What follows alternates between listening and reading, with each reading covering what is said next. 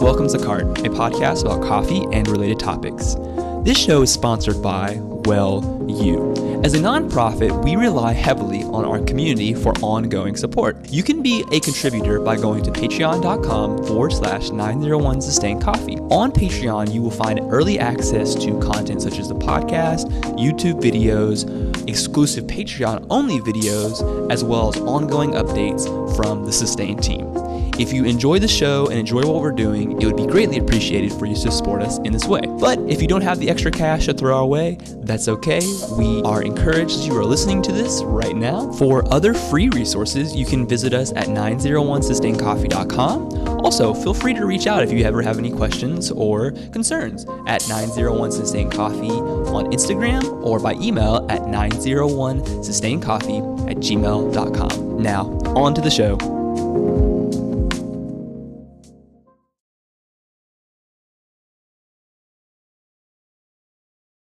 Season 7, Episode 1 The State of the Coffee Industry as We Perceive It. So, this is going to be a episode with Dante Baker. What's up, Dante? Oh, what's up, y'all? It's been a minute since the two of us sat down and recorded a podcast episode together, so we're going to chat it up today. We're going to start the show in classic form with what you're drinking. So, what are we drinking tonight, Dante? What are we drinking? It's a uh, Guatemala from our boy Ravenous Roasters. That's right. This was one of the last coffees we were serving at our residency at Boycott Coffee. Served it for two weeks, and the coffee that we have here is a Las Rosas. It's a naturally processed H1 Centro Americano is a cultivar, and I'll read a bit about the tasting notes or the farm notes, and then go into our brewing parameters. 100 plus years ago, Don Valentin started planting coffee at Finca La Rosas. Later, Don Elfrian took command of the plantations. After him, Don Victor Ventoro, with his wife, and since 1986, their son took over the magical treasure. Since the leadership of the Farm of the Sun, he decided to direct the project to participate in SEA, and since then, the family has dedicated all of its efforts to obtain high quality coffees and exotic varieties.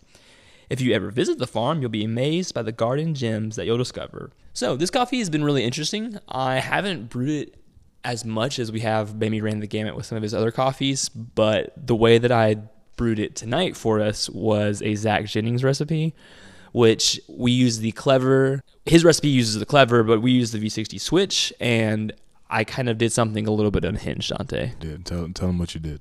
So I this is again Zach Jennings takes full credit for this idea. Whenever he's brewing on Clever, he does what I would chalk up to be pouring the milk before the cereal, where he puts the water in the dripper, then adds the coffee and stirs it in.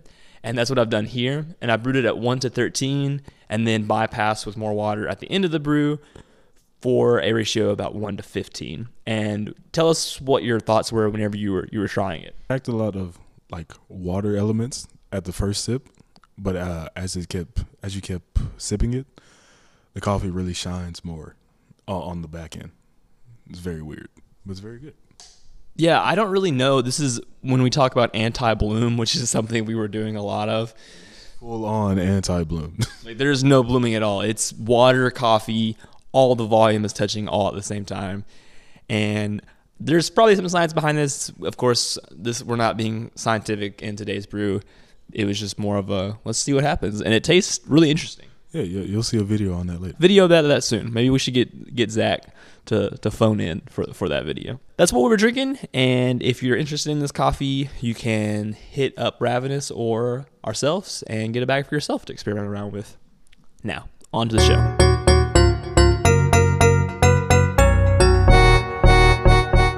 Today's episode is an idea that was spurred by Dante whenever he was kind of giving ideas, which was talking about the state of the coffee industry. And there's many angles that we could probably take on this.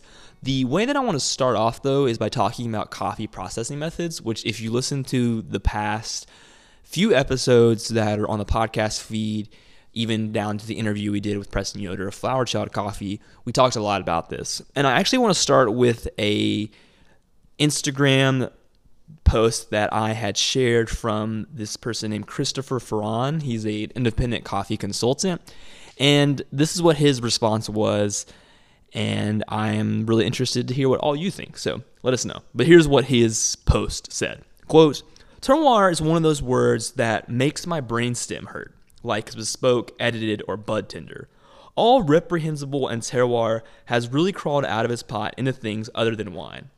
Beer is the anti terroir, and I like that about it. You can replace it in the same way, give or take, with same inputs. It is engineered.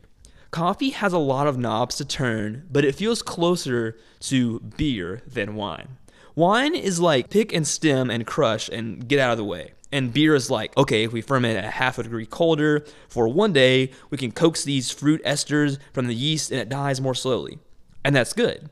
And it's good because you can use this technique to make coffee taste delicious. Everyone wins. It is good that we have good wine and beer where we did not before because growers can make good wine instead of jug wine with the same grapes. And he ends that comment with saying, I swear I have not been drinking. And that's again Christopher Feran on Instagram. He's an independent coffee consultant. And the reason I thought this was pertinent to our conversation today was talking about, I think terroir is something we talk about a lot, cultivar is something we talk about a lot within the industry presently. And there's a lot of push for those roasters who are like on the extreme end of you know trying to push the envelope. And that's those are some of the most i think hot topics apart from hyper light roasting and that sort of thing which has been popular for years but i think is g- gaining more traction and more notability.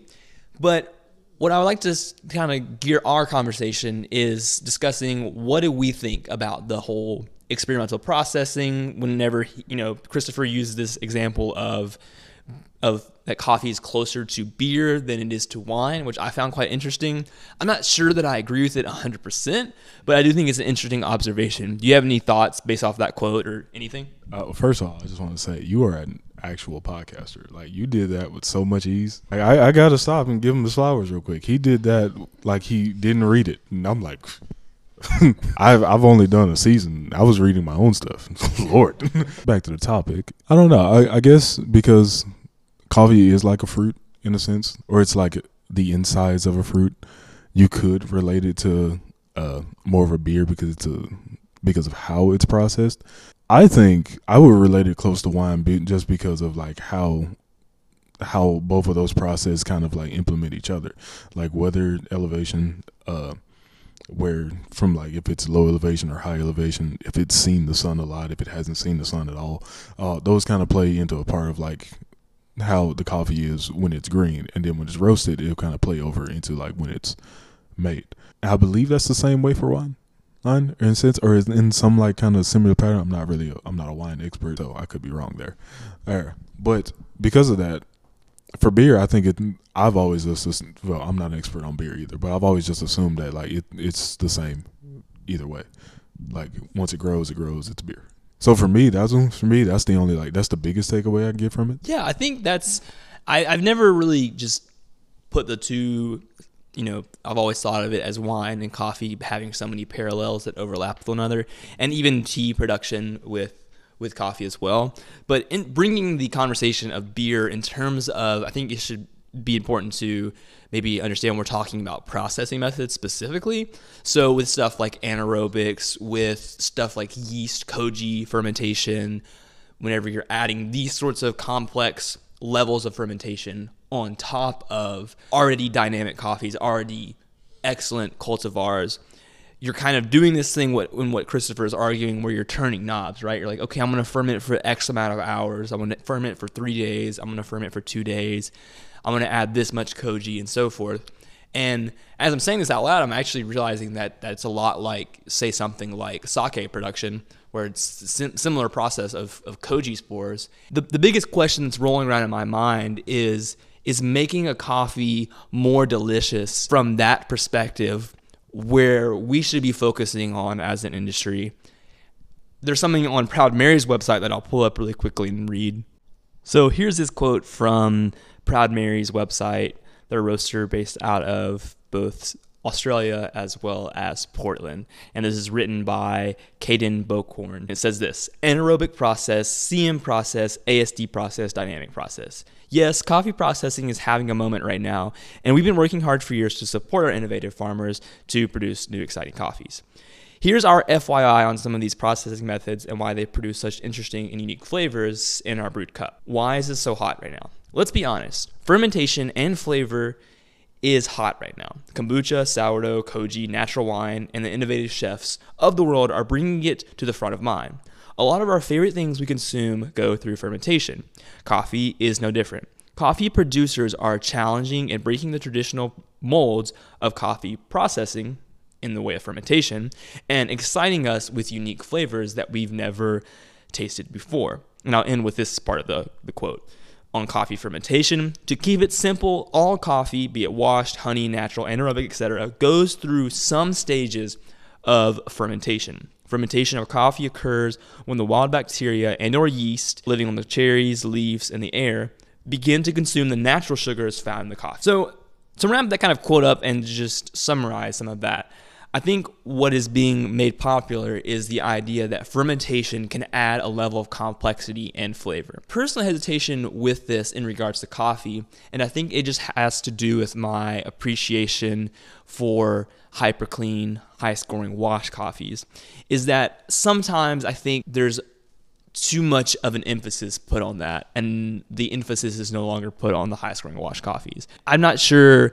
whether or not that's limiting of my own perspective of it, but I think there very quickly reaches this extremity of fermentation or of just of too much funk. And we've talked about this. And I think this exists with a lot of what they were talking about with natural wines or even beers, where it kind of goes over a threshold and actually becomes unfavorable. What are some of your thoughts about about that specifically, Dante? With this element, I think there's room for both in a sense. Uh, I think right now, like fermentation is like the the biggest thing going on, just because it's like everyone's everyone's kind of doing it.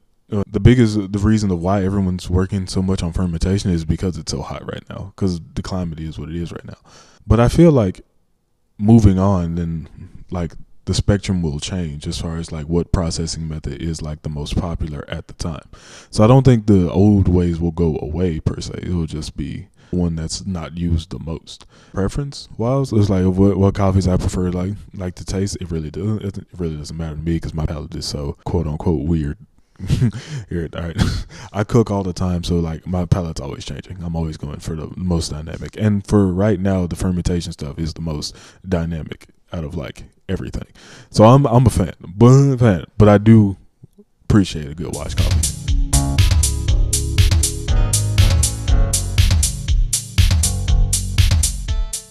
So those are some good thoughts. Let's kind of pivot a minute and maybe talk about the maybe pricing aspect of the current specialty industry and where we think it's going. This is something that if you haven't listened to the episode, it was done very spontaneously with Noah months back, where we titled the episode "Where do we see the coffee industry going in the next five years?"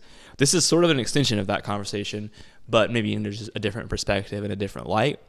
I am curious in regards to the economy as a whole and how we perceive menu pricing as as consumers, how we look at pricing things out for the cafe owners and that sort of thing where we think that's going to land in in the future. But more so where we're at right now, I feel like we've we've kind of gone through this price increase with with specialty coffee. I would say in the past year, where for a long time, you know, when we first started sustain, the average bag cost for a retail bag of coffee for a consumer was around twenty dollars. I would say it's probably closer to getting that that t- mid 20 25 dollar, maybe even thirty dollar range and typically it's a smaller bag as well. And that's something that for those who are in the industry all the time understand why those prices are going up, but for maybe the average consumer who is just trying to buy coffee for home gets maybe a little bit thrown off when they see how that pricing is. And I think the reality of that has to do with things like labor costs, has to do with things like the climate and the the ever rising expenses of just everything that impacts these sort of these sort of things. I'm curious, what do we think in terms of pricing, where it's going to go, if it's going to change for the better or the worst, and what should our response be to that? I think you go, uh, especially coffee went up from what it is now. Like then a lot of like the normal person wouldn't necessarily like buy it because uh, they're gonna like look at it like if your pour over is like eight dollars, then the regular person's gonna be like, I can go to Starbucks and for eight dollars I can get like my regular latte with like eighteen types of syrup in it, and that's what I'm already doing. Then it's kind of like it's kind of hard for me to make that switch. They might understand that this cup of coffee may taste better, but if I'm not like in it, I don't I don't really uh, see all that that. So that's really, I think that's a a big thing from like what we did, like as far as like boycott and like as far as like moving forward is like educating people on what they're drinking, thinking, or like even giving people like like just tips over like the processing level or like where it's from. Like when we had like the chart that showed all like the elevation and uh the cupping score, and just like from uh from what I see, like people like when people are like looking at it and they're like and they're like interested of what that is or like what it means. And if you take them down that background, then you then you can charge them that price, and they'll be like, okay, they'll be like, okay, well I understand. And even if they don't taste any anything, or if it's not the best cup they've ever had, had they can at least understand that basis. So that'll have to be like a worldwide change as far as if we want to charge, say, crazy amounts for like for any type of drink. And another big thing is we had to like give an idea of like who's working on. It. So if we had like if we had like a system that maybe wanted to like give a percentage of what we got to the farm that or the farmers that like grew the coffee then I think I think people will be more responsive to that than just like raising the price because it's good coffee, if that makes sense. It does make sense. And I think there's you know, when you talk about all these sort of things, I think the most sensitive to a lot of individuals and a lot of consumers is when we start talking about things like price because there is, I think, still a lot of value to other industries, kind of going back to maybe the beginning of this conversation and speaking to the idea of craft beer and wine being priced quite high by maybe commodity um, sort of perspectives. And the coffee industry is kind of reaching this weird threshold where specialty prices are are still higher than most commodity prices, but I mean, we use like an example like Starbucks, where someone can spend more or less the same amounts and get something different. Of course, the quality is going to be is what you're paying for when you're paying for an eight dollar cup somewhere. I think a lot of the the issues is that again, like you're saying, Dante, the education aspect is missing, and to just charge a high amount for something without maybe the education base and the knowledge base to understand why that thing costs that much. And this exists for really anything, right? When you're thinking about you know quality product. But then there's also an argument that quality products being at a more approachable and within reach and within grasp sort of level is also very important to maintain as well. And this exists with stuff like floor costs in the sort of exporting side of things and the farm side of things, um, which I think that's a large issue is that those prices are there and they exist for a reason and they, they help safeguard as a safety net for those members involved. But I still think they're too low in the grand scheme of things. And whenever they do, if they were to ever go up, which I think they should, the costs on our end, and especially in the consumer's final end, is going to go up. One perspective of this is in the general climate of things in terms of economics is that everything is going up, but things like wages are not. You know, the hourly, the the minimum wage is not going up, sort of thing. And you're sort of left with this weird issue of okay, things are maybe growing in quality in some areas, but the affordability for people is not because they're not in the financial positions to purchase these things. And this is a, this is a larger conversation, but I think it's important to note in terms of where we are currently in the special industry and how are we maybe reaching those individuals who either are just uninformed about the the price of things or maybe they are just legitimately in a place where they cannot afford an $8 pour over or a $30 bag of coffee. You could argue that this is not the target market that we're trying to reach, but I would think that coffee to me as a whole should include all of those people, no matter what the the kind of level that you are at economically. Right. There is a point to be made by that because I would, of course, like thinking of it, I would like move over to like education because that's what we're doing. Like, but then going back to the whole like beer and wine thing, there's not like there's education available for people, but people already kind of have like a perceived like a mindset towards it being at a certain price because of what it is.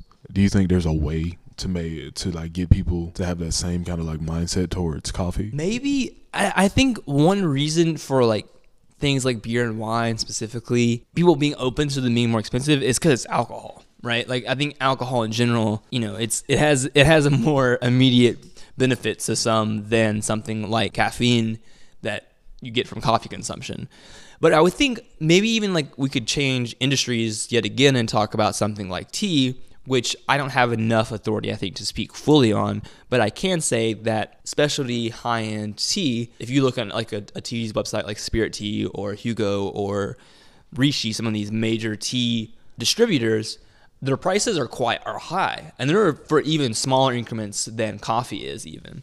And people who really are into tea don't mind paying that much for those. I've noticed.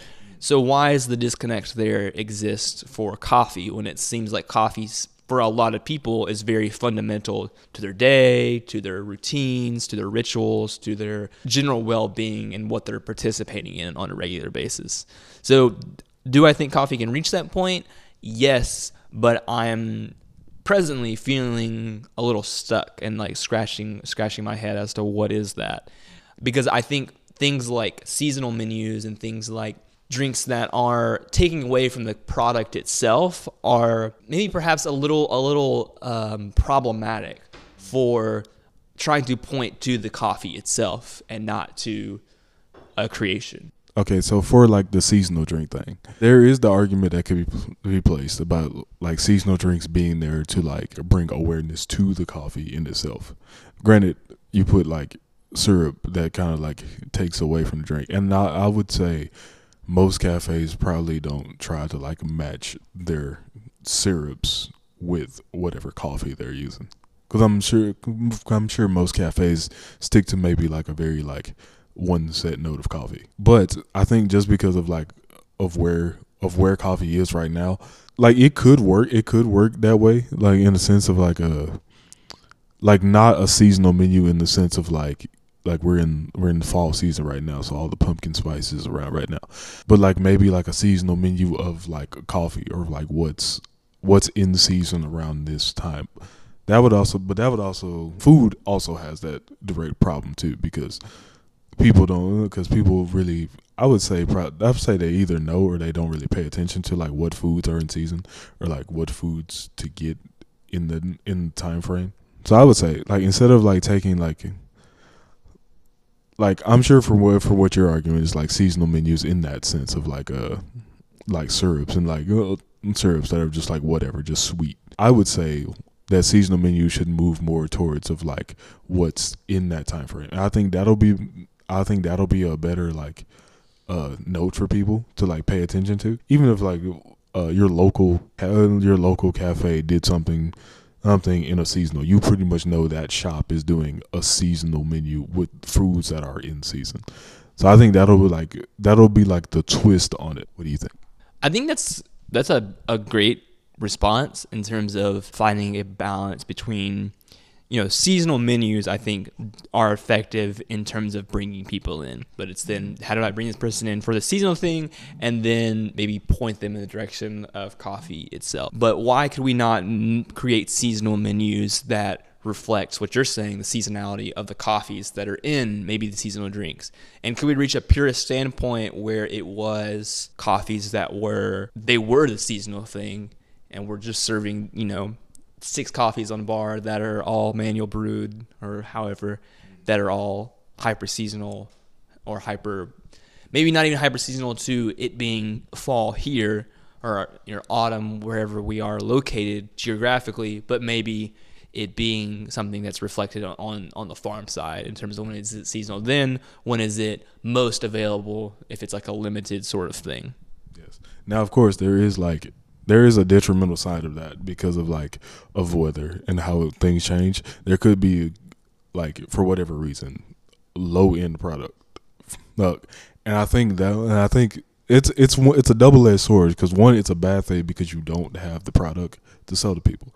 But I think I think not having that product or it's like product going through like seasons where it's like in like high quantities and some where it's in low quantities, it kind of puts more. uh It gives the person something to look for, and it's like yeah, I think that like unintentionally sets like an understanding of like how this said coffee or food or whatever was processed or is processed.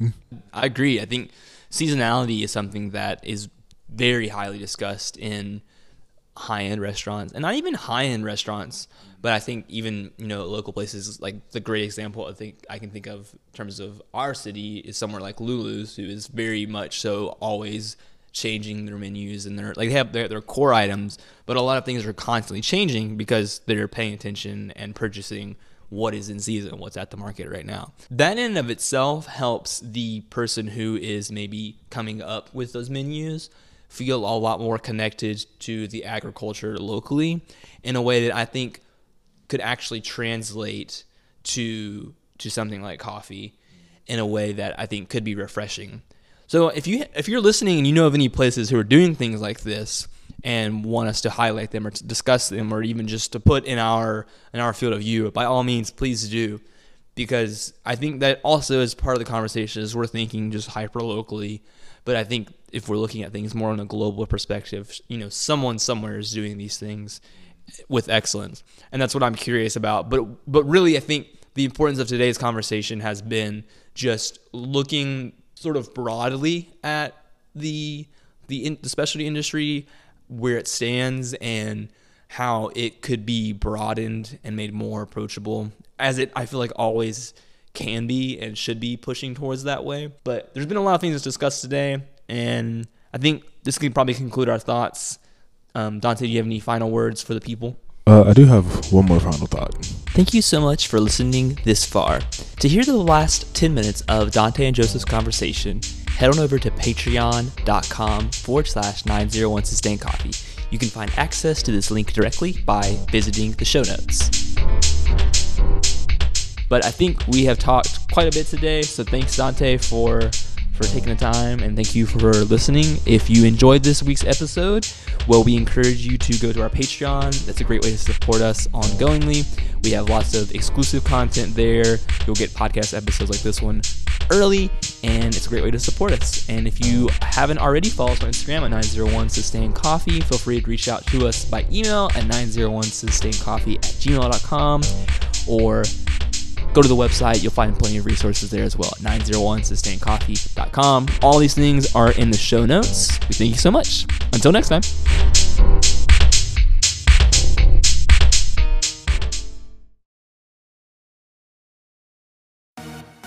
Thank you for listening to this week's episode of CART. If you've enjoyed this episode and want to keep the show and the Sustain team going, please consider supporting us on Patreon. This is an excellent way to keep the show free of ads, keep us motivated, and not to forget, it gives you some great perks. Support tiers start as low as 525 head on over to patreon.com slash 901 sustain coffee to get started. Also don't forget to follow us on instagram at 901 sustain coffee and check us out on youtube by searching sustain coffee. All of these things can be found by just clicking the links provided in the show notes.